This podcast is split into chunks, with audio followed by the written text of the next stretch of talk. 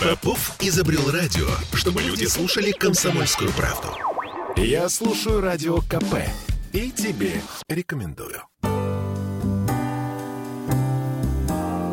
Читать не вредно.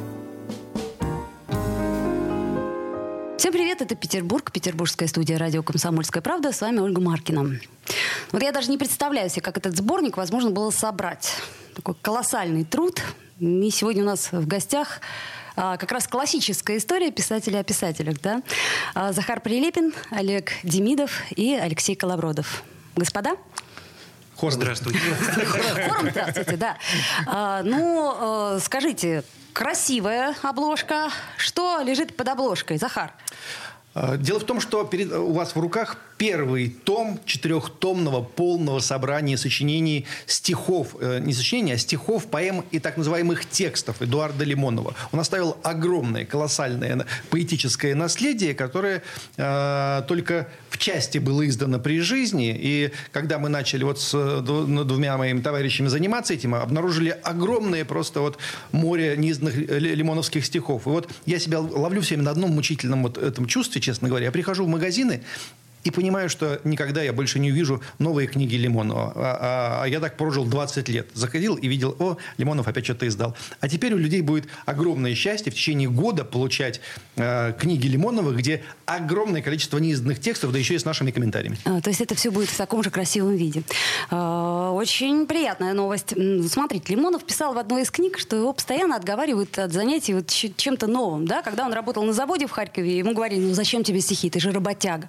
Когда там начинал писать прозу, говорили, зачем тебе проза, ты же поэт.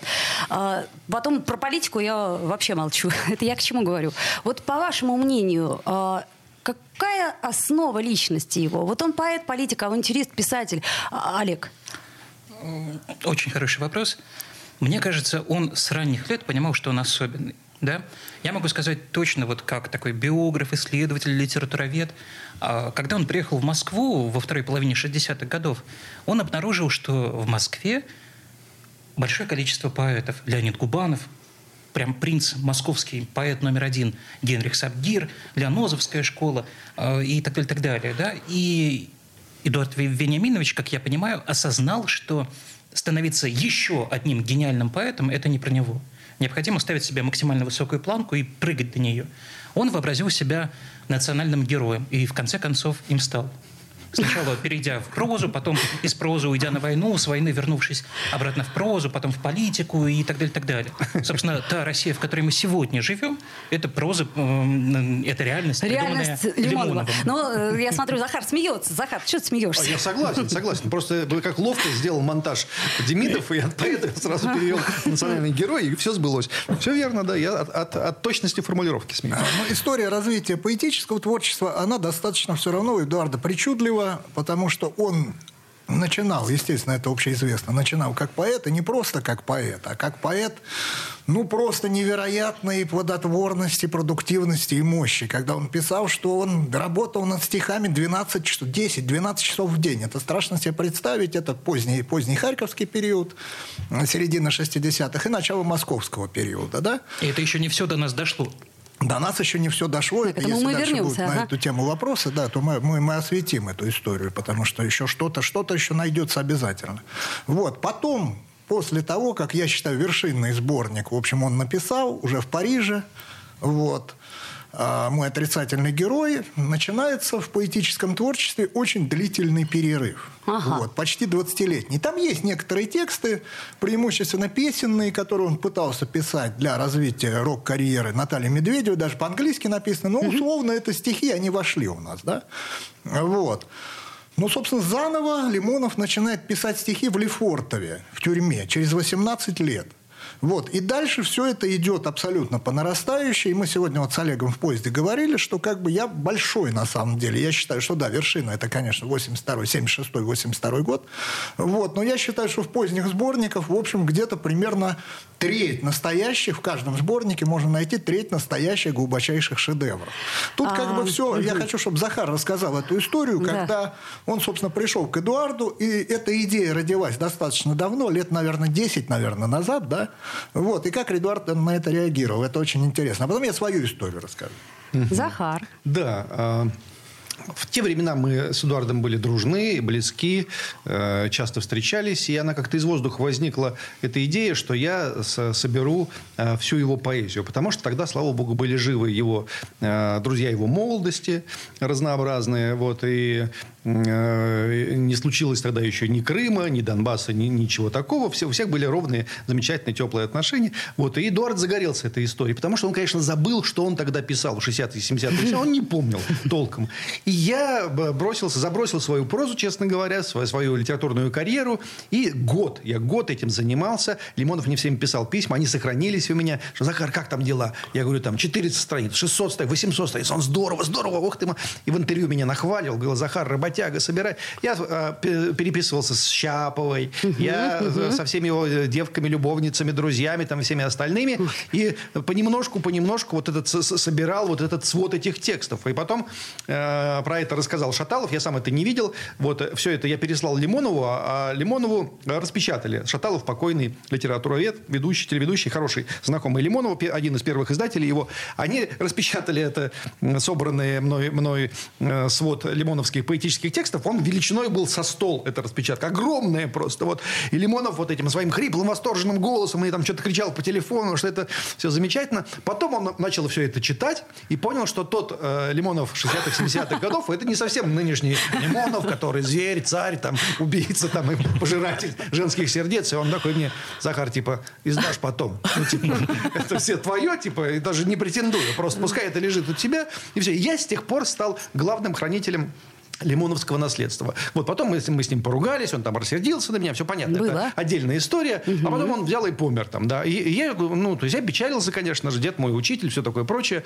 Потом я думаю, у меня же лежит кипа его стихов лежит. Я звоню своим замечательным товарищам Олегу и Лешке, я говорю, давайте мы э, издадим э, Лимонова. И они говорят, надо еще поискать. И они бросились в поиски, и еще год искали, и еще так, так, такая же как бы, распечатка. То есть ну, мы, мы намеревались издать два тома, а собрали четыре. И в этом смысле там реально там, там это с одной стороны, поэзия замечательная, с другой стороны, это комментарий к лимоновской жизни, потому что он же такой как бы въедливый маньяк, он все свои любови, все свои страсти, все свои войны, все свои политиков, врази, друзей, врагов, все в кучу собирал в стихи, а мы еще, мы как въедливые филологи все трое, мы это откомментировали. Там совершенно замечательный свод комментариев. Мы всех друзей, любовниц, женщин, там все эти, все его встречи, расставания мы а, а, внимательно и последовательно откомментировали. Поэтому это еще, по сути, жизнеописание Лимонова еще дополнительно, плюс к собранию сочинений сочинений. Ну, оценочное, конечно. А, нет, мы, мы такие, мы, мы строгие филологи. Мы а так строгие. стараемся. Въедливые, холодные. Да, да, въедливые, холодные. Нет, никакой оценочности там нет. Чистая фактура и чистая попытка воспроизвести по возможности полностью. Полностью это невозможно. Ну, контекст лимоновской жизни, потому что поразительное свойство его поэзии, казалось бы, поэт – существо, которое где-то там в империях. Да? Лимонов поразительно и биографически, и исторически, и политически точен в своих стихах. Я один маленький пример приведу. Это очень важный пример. Есть стихотворение достаточно позднее, где он вспоминает товарищей по Саратовскому Централу, по тюрьме. Вот. Это такие знаменитые, легендарные саратовские бандиты. Кое с кем из них я пересекался в жизни в свое время. Кое Алексей с кем из Саратова. Да, я из Саратова. Угу. Вот, кое с кем нет, где мы, собственно, и познакомились. Да, кое с кем нет – вот. Но, тем не менее, когда эти люди упомянуты, надо было по ним получить информацию. И я, собственно, со своими друзьями, которые работают до сих пор в силовых органах, списался, вот, объяснил, для чего это нужно. Вот. И они мне прислали полную выкладку, кто такой, какая ОПГ, за что осужден, когда, кем. Все это в комментариях есть. Правда, ага. уже к четвертому тому. Да, я к тому, я не говорю, что я такой въедливый. Я говорю, что эта работа требовала вот таких вот в том числе вещей, потому что он поразительно точен. Если он говорит говорит, называет какого-то человека, это именно этот человек, вот, и именно человек со своей огромной жизненной историей. Другой пример. Другой так. пример. А, ранние стихи, когда Лимонов описывает случай в цирке, на циркачку набросился тигр или лев, я сейчас уже не помню. Ну, такая вроде бы и тривиальная, и нетривиальная история одновременно, но я полез в архивы, значит, наткнулся на Харьковскую газету за определенный период времени, а, пытаюсь состыковать текст Лимонова и этот, выходит это про одно и то же событие. То есть он мальчиком сходил, посмотрел в цирке все это кровавое зрелище, а потом э, спустя десяток лет переписал все это в стихи. Да. Вот она еще одна поразительная точность. Ну, оцените нашу работу, нашу въедливость. Да это, это Мы просто... видим льва в стихотворении. Тут, тут с этим львом надо его поискать в Харькове, этого льва. И находим. Самое это главное, что это только первый том. Друзья да. мои, только первый том. Я напоминаю, читать не вредно. А, я все-таки э, хочу еще Олегу задать вопрос по поводу того, что вот все говорят, что, ну, бытует такое мнение, что поздний Лимонов и в стихах, и в прозе, ну, это все-таки такое себе. А вот ранний, я знаю, что вы теоретически с этим не вполне согласны. Да, конечно, у меня есть отдельная статья про поэтику позднего Лимонова, опубликована в Нижегородском журнале «Полимпсест», и я показываю, что это отдельный, очень интересный, любопытный э, временной период, да, но чтобы с ним разбираться, необходимо сначала понять, что такое ранний Лимонов, средний Лимонов и вот поздний. В позднем Лимонове э, раскрываются остаются все те наработки, которые у него случились до этого, но сейчас он понимает, что он живая легенда, живой классик. Он по- может позволить себе все, что угодно. Это правда, Если да. необходимо рифмовать ботинки-полуботинки, Лимонову плевать, пусть будет так. Он даже немножечко издевается и над читателями, и над нами, и будущими исследователями. А, друзья мои, я вас буквально на секунду прерву. У нас реклама, а потом вернемся в эфир. Читать не вредно. Я слушаю Радио КП, потому что здесь самые осведомленные эксперты. И тебе рекомендую. Читать не вредно. Вновь возвращаемся в эфир в петербургскую студию радио «Комсомольская правда». С вами Ольга Маркина. И э, три прекрасных человека у нас в гостях. Захар Прилепин, Олег Демидов и Алексей Колобродов. Мы говорим о книге Эдуард Лимонов «Полное собрание стихотворений и поэм», том первый. Она очень красивая, очень тяжелая. Будет еще три, я напоминаю. А, слушайте, вот про эксперименты я хотела поговорить. Вот я помню в какой-то, а, по-моему, в ЖЖ, да, я прочла его хвалебную оду, оду одному бурятскому поэту. Ну, наверняка вы его знаете. К слову, Амарсана Улзутуй. С, да, совершенно верно. А, к слову сказать, он действительно волшебный. Просто волшебный. Так вот, потом как-то я поймала себя на мысли, что редкие стихи Эдуарда Вениаминовича, которые он выкладывал после этого поста, они, ну, как-то вот необъяснимо созвучны. Угу. Или, может быть, не показалось. Угу. Не показалось. Не показалось. Нет. Э, лаконично. А, дело в том, что у Лимонова э, при всей внешней его непохожести э, якобы на всю остальную поэзию, потому что ну, вообще люди традиционных э, взглядов, и даже из числа поэтов, на самом деле, они когда им попадаются в руки лимоновские стихи, они приходят сразу в ужас, что это такое, какая-то вот немыслимая там белиберда. Там, да, и многие ну. отрицают вообще его поэтический дар, который на самом деле был очевиден, допустим, для Бродского, там, да, который считал его крупнейшим поэтом, да, и более чем серьезно к нему относился. Так вот, тем не менее, конечно же, Лимонов совершенно находится в поле русской классической литературной традиции. И вот поздний Лимонов, это вот я сам для себя это определил, конечно же, обожал Осипа Мандельштама. Он прям про просто вот в нем был растворен, и э, с, с, с аллюзией, сочетаний, как Бодзуков Мандельштама, очень много. Вот. А, а об остальных э, его перекличках скажут мои товарищи. Ну, мы там отметили, в общем-то, огромную роль Хлебникова, Блока, которая, в общем, на него, естественно, мы все это отразили Хлебникова? в комментариях. Да. Конечно. Вот, Хлебников Он в свои вообще... юношеские годы переписал Хлебникова от руки собрание да, сочинений. Да, три тома, да. Вот. И Хлебников для него основная фигура, но еще более важная, для, важной, может быть, не более, но не менее важными фигурами, во всяком случае, вот в стихах первого тома, это были абориуты.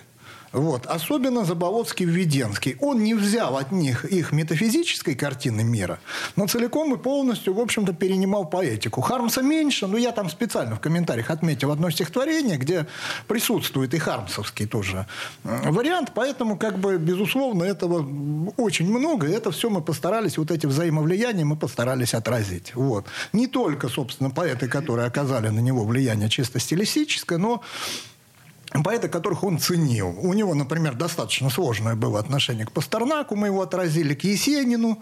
Вот, но, тем не менее, Есенин регулярный персонаж его поэзии. Это да. Вот, да.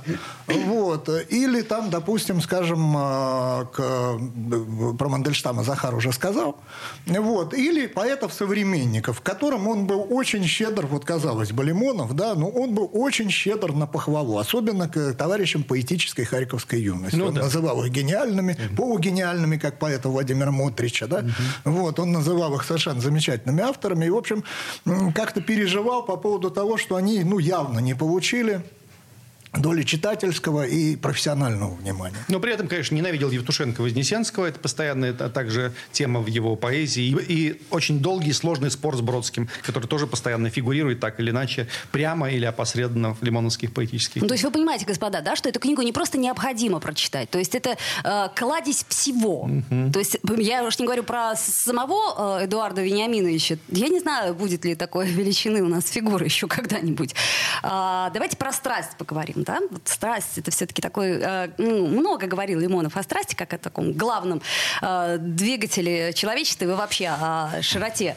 Ну вот, э, смотрите, читаешь, когда классику, там, я не знаю, Гоголя, Толстого, Достоевского, и вот ощущаешь вот какой-то внутренний конфликт, какие-то страхи. А когда читаешь Лимонова, даже если вот о каких-то страданиях и переживаниях, какая-то невероятная витальность есть. И э, я к тому, что я не, не настолько хорошо его знала, чтобы предполагать, что он не боялся смерти. Можно ли так сказать? Кому вопрос? А, ну, давай с тебя начнем. А, а, а, Лимонов воспитал в себе огромные чувства вот этой, а, э, того, что он находится в контексте мировой истории, того, что он вечен. Вот до, тех пор, пока существует язык, тем более русский язык, русская история, он будет в ней растворен. И вот он, он а, как бы по-самурайски себя к этой мысли приучил, что он будет вот в этом контексте пребывать. И, конечно же, вот его жизненное поведение, э, я достаточно долго его наблюдал, он, конечно, демонстрировал в нем весьма мужественного человека. При Захар, этом, Извини, а ты вот э, в себе не ощущаешь этих качеств? А я да, ощущаю в себе тоже эти качества. Они просто мне по-другому собраны и выглядят, выглядят, выглядят чуть иначе.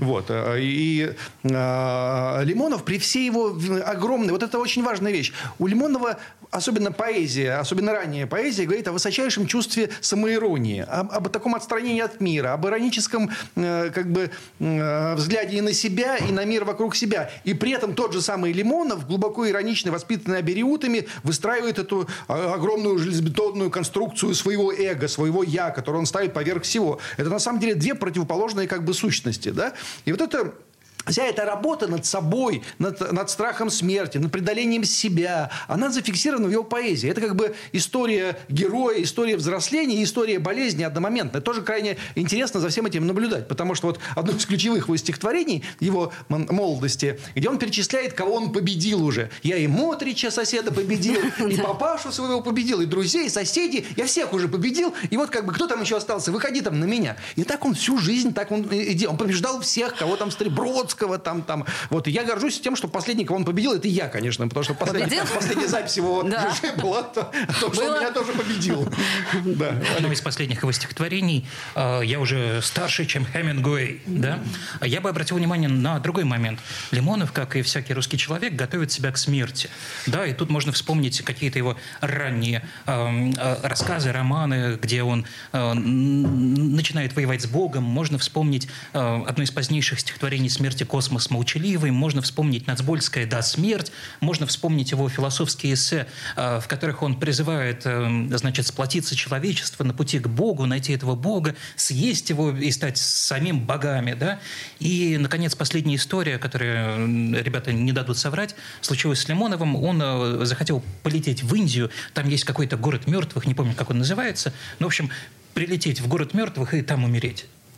Он готовил себя к этому. Отсюда такая витальность. Готовил, готовил да, но, но тем не менее вот этот путь, а, он, он по-своему, конечно, восхищ, восхитительный. Он, этот блистательный путь бесконечных лимоновских побед, потому что я еще раз вернусь в свои мысли, что победил Мотрича соседа, соседа стал более сильным, чем его отец, офицер там спецслужб советских, победил Бродского, потом Лимонов против Жириновского, потом Лимонов против Путина, потом, ну что Путин, я найду Бога и Бога съем, как бы. Вот это вот этот путь у него не прекращался никогда. В итоге, конечно, он оказался просто человек. Понимаешь, он, он тоже смертный человек, и, и весь этот мартиролог, который он бесконечно вел, он уже выпустил четыре тома э, этих, э, э, как их... Книги мертвых. Книги мертвых, да. да. Он, пять, пять, пять даже. Не переставал их перечислять, потому что вы все умерли, а я живой. Опять умерли. Новые умерли. Опять все умерли. Я все живой. Потом уже не хватало покойников. Он вспоминал тех, о ком не успел написать. Да. Вспоминал Галича, который умер, черти, когда в 77 году. Да. И эта история, она, она знаешь, она, она э, могла там когда-то раздражать, а теперь она по-человечески такая, кажется, трогательная, теплая. Там. Ну, же все мы смертные, и Бог над всеми нами, и Родина над всеми нами. Как бы. И Лимонов, ну, как бы в этом созвездии удивительных людей, которые бросали этот вызов Родине, царю, Богу, чем чему. Всем.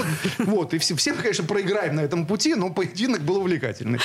Да, я добавлю, кстати, да. возвращаясь к вопросу о субъектности, субъективности, да.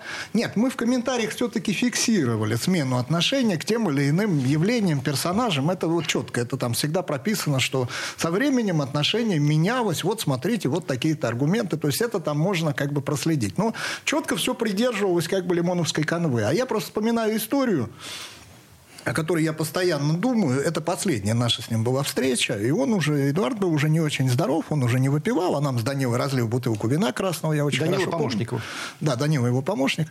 И очень хорошо помню, что разговор зашел о книге «Карьера», которую вот сейчас Серебренников экранизирует. Вот. И, в общем, сначала... Эммануэль, Эммануэль Карьер. Люди да, просто не понимают. Который написал биографию Лимонова. И, в общем, а это очень трудную Лимонов задал биографам своим задачу. Я, собственно, об этом ему и говорил. Вот они вынуждены переписывать его книжки как-то с тем или иным, в общем, угу стилистическим каким-то собственным акцентом. Вот. И я сказал, что интересно было бы сделать не биографию, в очередной раз повторив его романы, угу. да, вот, а сделать что-то типа стереоскопичной такой периодической таблицы вселенной Лимонова, да? Вот. И Лимонов сказал, вот вы, Алексей, сделаете. Вот. И, собственно, как бы так получилось, что вот эти комментарии, которые к этим четырем томам есть, это есть некий набросок вот этой вот стереоскопичной схемы, которую, да, если даст Бог здоровья, да, вот, и творческих сил мы намерены, конечно, продолжать. Это очень смешная, смешная история. Я вспоминаю одна из наших встреч. Сидим там я, Лимонов, Колобродов. Вот, и Колобродов там э, не так давно, видимо, дарил одну из своих книжек замечательных, блистательных эссе литературоведческих. И вот Лимонов, ну, там как-то зашел разговор, Лимонов говорит, что да, прочитал, но там очень много персонажей, героев героев каких-то. Ну, напиши нормальную книгу про меня просто. Про Без героев. Без вот этого всего. Все эти люди. Совершенно. И он так совершенно серьезно, так вообще даже без тенниса, самоиронии. Зачем там перечисляешь каких-то все время ненужных? Вот, я когда готовился, собственно, к к этой работе, да, я посмотрел все книжки, которые он мне подписал, а их оказалось несколько, довольно даже много. Вот, и везде он благодарит за добрые отношения и хорошие тексты. Вот, а я, в общем-то, так получилось, последний год довольно много, последние его годы довольно много о нем писал. Вот, и вдруг я подумал, что а он не был избалован, в общем-то, да. нормальной, вменяемой, объективной критикой. И не то, что он хотел, чтобы его все время хвалили. Хотел. Он хотел, чтобы хотел. Да хотел. Да давайте честно будем. Хотел. Мы все хотим, чтобы нас только хвалили. Но больше всего он хотел, чтобы о нем писали, о нем говорили. Да. Давайте сделаем паузу, после нее вернемся в эфир буквально через минутку. Читать не вредно.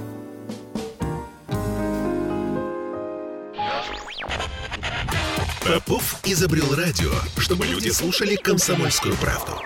Я слушаю радио КП и тебе рекомендую. Читать не вредно. А это мы вновь возвращаемся в петербургскую студию радио «Комсомольская правда». Я напомню, что у нас в гостях Захар Прилепин, Олег Демидов, Алексей Колобродов. И мы говорим об Эдуарде Вениаминовиче э, Лимонове. Почему? Потому что вот такая вот прекрасная книга, напомню, у меня лежит передо мной. Жаль, что вы ее не видите, но может кто-то видит, да. А, давайте к страсти вернемся. Я все-таки как девочка люблю всякие такие истории. вот. Да мы любим. Ну, естественно. Вы люди творческие, поэтому тоже. А, помню, помню, как вот меня поразило в интервью с Дудем, что э, интервьюер ни разу не произнес имени и фамилии Медведевой. Ну, это, в общем-то, пожалуй, главная, да, женщина в его жизни. Ну, по крайней мере, по масштабу личности. А вообще, Лимонов и женщины. Вот насколько значима была эта спайка. Ну, вот не для Лимонова мужчины, а вот для Лимонова писателя. Там мы любим Эдичку, да, естественно, это Щапова, там «Укращение тигров в Париже» Медведева. Для Лимонова поэта. Вот много стихов он посвятил своим женщинам много, по вашему мнению? Вот э, я не знаю, мне на ум приходит только, наверное, старый пират. А что еще? Нет, очень, ну, конечно. Во-первых, надо сказать, что эта тема Лимонов и его женщины – это тема для отдельной книги, а то и нескольких книг, да? А во-вторых, в этом же первом томе, если память мне не изменяет, там находится целый сборничек, который Лимонов посвятил Щаповой. Они там, только там, расстались, да. Лимонов хотел написать вот все, что он прописывает в это «Я, Эдичка», он хотел в стихах написать.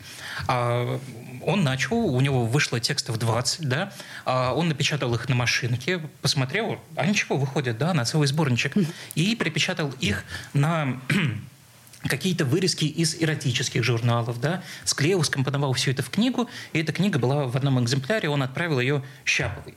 Э, эта книжечка бытовала там, значит, с середины 70-х годов где-то в Америке, в Европе. И, наконец, в конце 2010-х годов приехала в Россию, ее выставили на аукцион. То есть можете себе представить, что такое один экземпляр вот Еще этого вот. американского самоиздата. Да. да. И мы вытащили оттуда, насколько это возможно, из 20, из 20 текстов, может, 16-17, да, а остальные три останутся у какого-то коллекционера. Но вот эта история страсти по отношению к Елене Щаповой.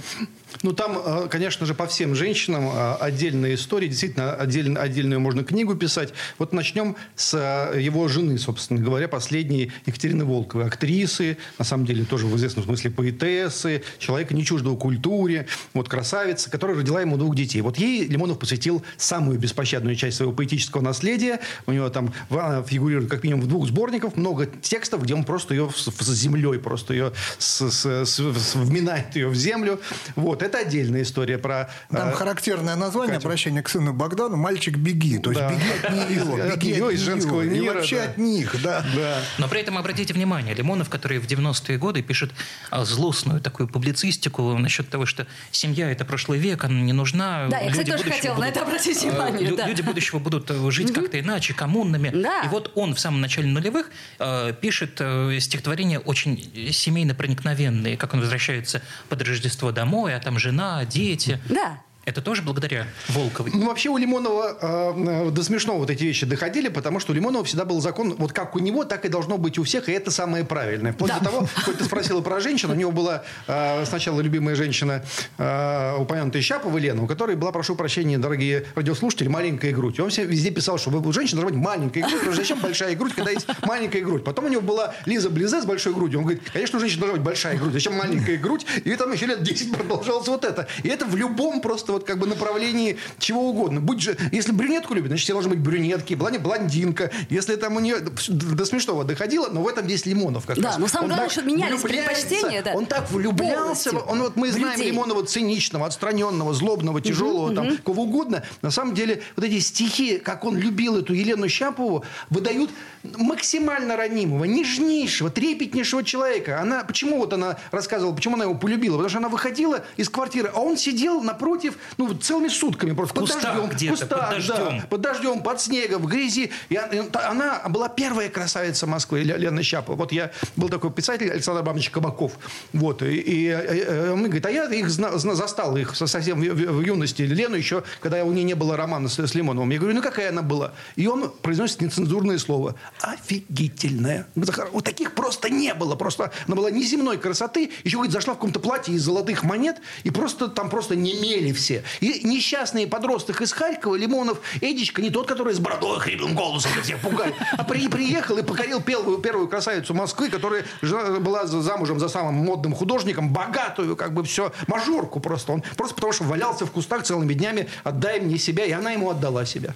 А, а что секрет? касается, я могу сказать, как Любовь. классификатор. Все-таки, по, судя по стихам, вот, про прозу пока не берусь оценивать, три основных женщины, вернее, две, да, сначала. Это Щапова, угу. о которой Захар так интересно рассказал. И это, конечно, Наталья Медведева, про которую вы, Ольга, вспомнили. Вот. Потом их стала догонять Фифи. Да. Вот, последний они, его... они, они отдельный сборник. Угу. Вот, последняя его возлюбленная, сейчас уже можно сказать, что зовут ее в миру, ее зовут Марианна. Вот. И, соответственно, это везде разный жанр. Это очень, это безумно интересно. Это везде даже по томам легко понять. Все-таки первый том это, это Елена, да, скажем так, второй тоже. Третий – это Наталья, а четвертый – это все-таки там царствует Фифи, немного Волкова, да. Вот, но это и жанры разные. Если как бы отношения с Еленой – это сказка, иногда веселая, иногда волшебная, иногда грустная, Медведева трагедия, и это понятно, потому что большинство стихотворений к Наталье Георгиевне, они, собственно, написаны либо в тюрьме, либо уже после смерти Натальи, да? Да. Вот. То Фифи – это такая витальная старческая эротика. Вот. Да, да. Вот. И с этим связана масса там забавных, интересных историй. Так что вот в этом во всем страшно интересно разбираться, во всем Еще этом бы. интересно копаться. Вот. И действительно, возможно, со временем все эти труды, конечно, будут написаны и также вписаны в эту стереоскопическую таблицу. Вот, ну, я, я бы вот очень хотела почитать. Не, конечно, есть еще, надо все-таки упомянуть, Анна Рубинштейн, его первая жена, она фигурирует, конечно, в его ранней поэзии. И Катя Волкова Есть Настя Высогор, да, есть, да. есть Елизавета Близе. Да, да, вот. да, они все там Есть девушки, девушки, скажем так, с которыми не было продолжительных отношений, но от, память о которых остались стихи, этого всего много. Практически каждая женщина Лимонова была зафиксирована. Уж поэзии-то во всяком Если хотите в этом разобраться, то наша книга первый путеводитель по, собственно... По личной жизни монстра, да. Интересно. Мне, конечно, интересно узнать, вот что же такое в нем было, что все-таки... Э, есть же такая история, что каждый мужчина может теоретически добиться любой женщины, если проявит... Но вот тут же не в этом дело, да, наверное? Я, знаешь, я, я вот э, э, периодически там у себя в блогах, там, ну, в довоенное время, там, публикую фотографии поэтов, там, да, и да. однажды я взял, устроил, у меня достаточно популярный был Инстаграм, устроил, э, подписчица у меня в основном женщина, процентов 80, устроил конкурс красоты поэтов. Вот, некоторые меня осудили, как ты вот смеешь, это же поэты, вот, тем более покойные, а ты а я пофигу, я самого красивого поэта хочу выбрать. Дело в том, что Лимонов вышел в первую тройку рядом с Есениным и Симоновым просто. И, да и, ладно? И, я говорю, да, я никогда не считал, что он красивый. Все Нет. говорят, да ты что, да он... И мне эти женщины, там за него проголосовали несколько тысяч человек. Они считали его в молодости, особенно, конечно, в американский период, это вот его изящный такой был его стайл, вот из, из, из старого Лимонова, тоже красиво стареющего, вот считали, считали, что его, ну, что считали, что он красивый. Я-то всегда думал, что он харизматичный, упрямый, такой вот да. въедливый, и э, вцепится не отпустит. Но нет, многие считают, что красавец, а ты вот нет, оказывается. Ты знаешь, вот, видимо, просто не видела я настолько его в том виде, в котором как бы произвел бы он на меня такое Может впечатление. Быть. Ну, видишь, сколько женщин, столько мнений и людей. А, давайте, что мы еще успеем обсудить? Ну, вот смотрите, в 2013 году, перед самыми этими событиями, значит, перед Майданом умер у нас э, Топоров, да, Виктор Леонидович. И как-то вот стало, ну, пустовато, потому что он, uh-huh. собственно, был тем самым человеком, который мог что-то объяснить, расставить по местам. А перед пандемией ушел Эдуард Вениаминович, и как-то нам стало совсем не хватать прямого и ясного взгляда. А вот сейчас э, вот его не хватает, что я глупый вопрос задам, но тем не менее вся э, современная реальность, она же пронизана, да, его предсказаниями. Конечно, да.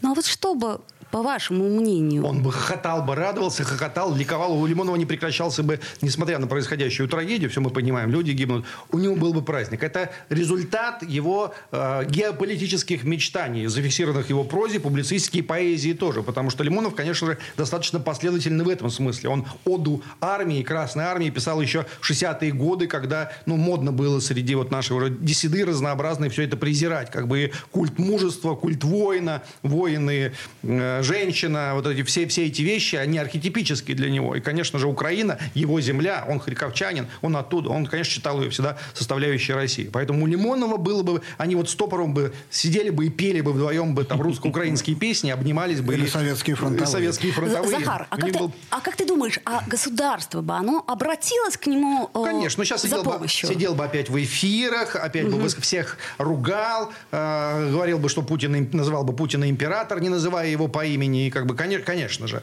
А, а, оно у нас хитрое. Оно всегда, когда Лимонов ему нужен, оно к нему обращалось, а он настолько любил не государство, конечно, а огромный русский национальный имперский миф, что, конечно же, он приходил государству на помощь именно в эти минуты, потому что нацболы, собственно говоря, всем этим и занимались. Они, мы, мы, вернее, ходили по улицам и площадям страны, 25 лет кричали «Киев – русский город», «Харьков – русский», «Одесса – русский город». И это начало так или иначе сбываться. Конечно, для Лимонова это было реализацией того, что все называли маргина маргиналии. Как бы, ну что, не, нелепые лимоновцы, нелепые лимонов, что-то там говорит про империю, какая Украина, успокойся, все, единый мир, цивилизация. И все это полетело к чертям, а Лимонов оказался прав. Вот что. Ну, не дожил вот дед. Ну, смотрит, надеюсь, с, угу. с тех, из, из, из мест иных угу. на происходящее. Давайте сделаем еще одну паузу коротенькую, после нее вернемся в эфир. Читать не вредно. Я слушаю «Комсомольскую правду», потому что «Радио КП» — это корреспонденты в 400 городах России. От Южно-Сахалинска до Калининграда. Я слушаю «Радио КП» и тебе рекомендую. Читать не вредно. Вновь возвращаемся в эфир в петербургскую студию радио «Комсомольская правда». Напоминаю, читать не вредно. И сегодня мы говорим о прекрасной книге. Написано Эдуард Лимонов. Полное собрание стихотворений и поэм. И в гостях у нас э, ее собирателей, можно так сказать, не знаю, Захар Прилепин, Олег Демидов и Алексей Колобродов. А, слушайте, ну, конечно же, тема Донбасса и Украины, мы уже говорили о том, что это центральная да, тема за последние несколько лет. Чуть-чуть отойдем от Лимонова. Я а, все-таки, Захар, тебя спрошу. Ну, вот угу. ты приехал недавно с Донбасса. Ну что, ну, ну хорошо, давай я спрошу так. Какие впечатления? Угу. Ну, это будет не совсем то, что я хочу спросить, но ты просто начни. Ну, э, скажу, что впечатления были, были поначалу у нас у всех э, весьма мрачные, потому что понятно, что в Донецке и в Луганске все это воспринимают как реализацию того, о чем, о чем они мечтали, и исход того, от чего они устали. Конечно, они, они э, э, так или иначе жили на передовой 8 лет. Это вот надо понимать. Всем людям, которые относятся ко всему этому, ну, там стали поменьше стрелять, там не так мирных много погибало, как раньше. Это все, конечно же, в Донецке и в Луганске это людей просто выбешивает. Ну, вообразите себе, что у вас тут на Васильевском острове просто передовая, и там всегда стоят ваши мужья, дети и сыновья на этой передовой. И их каждый, на самом деле, убивают каждый день. Потому что потери среди э, военнослужащих, ополченцев не прекращались никогда. То есть все эти разговоры о том, что что там все нормально было, надо было дальше разговаривать, это все фигня. Потому что 8 лет разговаривали, переговоры ни к чему не привели. А вот речь о других территориях, там где Херсон, Запорожье, Харьков, она поначалу была ну, э, такая напряженная, потому что вот цветами не встречают, и вроде какие-то митинги пошли, и вроде нас там никто не ждет. Но вот я, как человек, который заехал туда раз, два и три с, с, с, с некоторыми промежутками, меняется все стремительно на глазах. Просто на глазах. Потому что ну, вот в силу Э, самых разных причин. А, обычно объясняют, что просто включили российское телевидение, и люди стали там перезагружаться. На самом деле, конечно, не только в этом объяснение, потому что мне кажется, что включается очень много архетипических вещей. Потому что так или иначе, как и в России, так и на Украине, большинство людей родилось до 91 -го года. И у них есть советские, советские фильмы, советские песни, ну, вообще русская подкладка. Они в школе учили, в конце концов, Пушкина, э, Гоголя и Достоевского.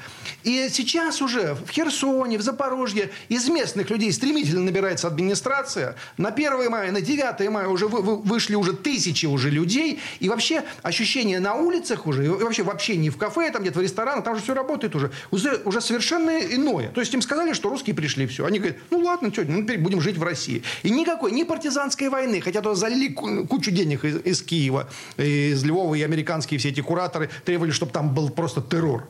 Ничего там этого не происходит. Это просто как бы не запускается эта история. Не происходит партизанской войны. Эти территории тут же русифицируются прямо на глазах. В течение двух месяцев произошли процессы, которые меня самого поразили. Хотя я думал, что э, ну, как бы это будет гораздо сложнее. Вот э, такие впечатления. Самое главное. Захар, скажи да? мне, как женщине, я не очень понимаю в этом во всем, но я хочу знать, понимаешь, на войне самое главное, что страдает, это правда. Я не понимаю, на какие источники я могу полагаться. Я хочу э, спросить вот твое личное мнение.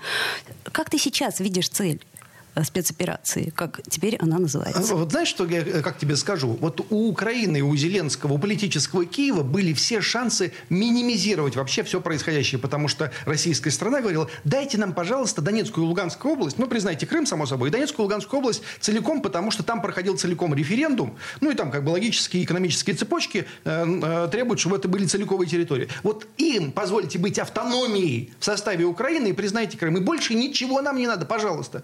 И переговоры первый месяц шли только с этими требованиями. Но э, безумие, на самом деле, Зеленского и, и политического Киева стоит в том, что они сказали, нет, нет, отдайте нам не просто Донбасс, э, Донецк и Луганск, Крым верните обратно на Украину, и тогда все будет хорошо. Ну, то есть они поставили в патовую ситуацию Россию, на самом деле, которая, ну, хотела как-то это все закончить. Может, это некорректно выглядит, может, еще как-то. Но на самом деле мы все прекрасно понимаем, что Донецк, Луганск и Крым хотят в Россию. 90% населения только в Россию, ни на какую Украину. Это любой референдум подтвердит выглядит, европейский, какой угодно. Ну, то есть понятно, что это так. Но Украина сказала, нет, ни за что. Ни за что. Верните нам обратно и вообще заплатите нам еще деньги э, за, то, что вы нас огорчили. Поэтому, конечно же, это будет заканчиваться только в Киеве. Только полным сносом политической власти Киева. Это вывели в, в контекст полной полномасштабной войны против, против России, ну, как бы вопреки некоторым нашим надеждам на возможность э, договоренности. Причем 10 раз сказали, мы не будем убирать Зеленского, мы не, мы не будем сменять политический Киев. Все оставим как есть, пожалуйста. Вот только дайте Донецкую, Луганку автономию. Автономию только дайте. Нет, ни за что. Вот, ну а что теперь? Теперь выбора нет. Теперь придется побеждать, мой хороший. Целиком и полностью? Да, целиком и полностью, потому что а куда деваться Ты понимаешь? Она, любая незаконченная война, она заставляет ее продолжать спустя там полгода или год после перемирия. Мы это все прошли прекрасно после Хасавюрта. У нас была очень большая война на территории Чечни и отчасти Дагестана. Она длилась те же самые 8 лет. Мы ее решили замерить, э, э, заключили договор Хасавюртовский, пожили еще год, два, три и поняли, что ничего не получается. До тех пор, пока ты не подписываешь полной капитуляции, ни, ни о какой... Э, самое главное, жизни на этой территории нормально речь не идет. Потому что сейчас вот она, как жила Украина 8 лет, это совершенно военизированная страна, настроенная на войну с Россией. Ее только ради этого кормили, поили, и, и лелеяли, и холили, чтобы она воевала с Россией. То же самое происходило с Чечней отчасти с Дагестаном в те времена. Потому что нужны эти территории в качестве будущего э, противника России. Мы не можем себе этого позволить. Ну, не можем. Но тут как бы старались, но не получается. Вот и все. Захар, то есть получается эта история не то, что надолго, а она, да, не почему надолго? Она до, до победы, в, вот, ну, до, то есть до, я до появления виду, в Киеве только людей. Так. Только, только так. Никакого иного варианта не предполагается. Не предполагается, увы. А, ну что ж, господа, я еще раз возвращаюсь к книге и возвращаю нас к тому, что в Петербурге ну, мы по-прежнему называемся самой читаемой столицей, культурной столицей. И спасибо, что вы пришли, и огромное спасибо, что принесли нам книгу. Мы ее не просто будем читать, будем передавать друг другу, ну и напоминаю, что книга уже появилась в продаже, и эту книгу действительно нужно прочитать. То есть, по-моему, все слова всех наших сегодняшних гостей это подтверждают более чем. Итак, Захар Прилепин, Олег Демидов и Алексей Колобродов. Спасибо, что пришли, и, надеюсь, не последний раз. Всего доброго. Читайте Лимонова. Читать не вредно.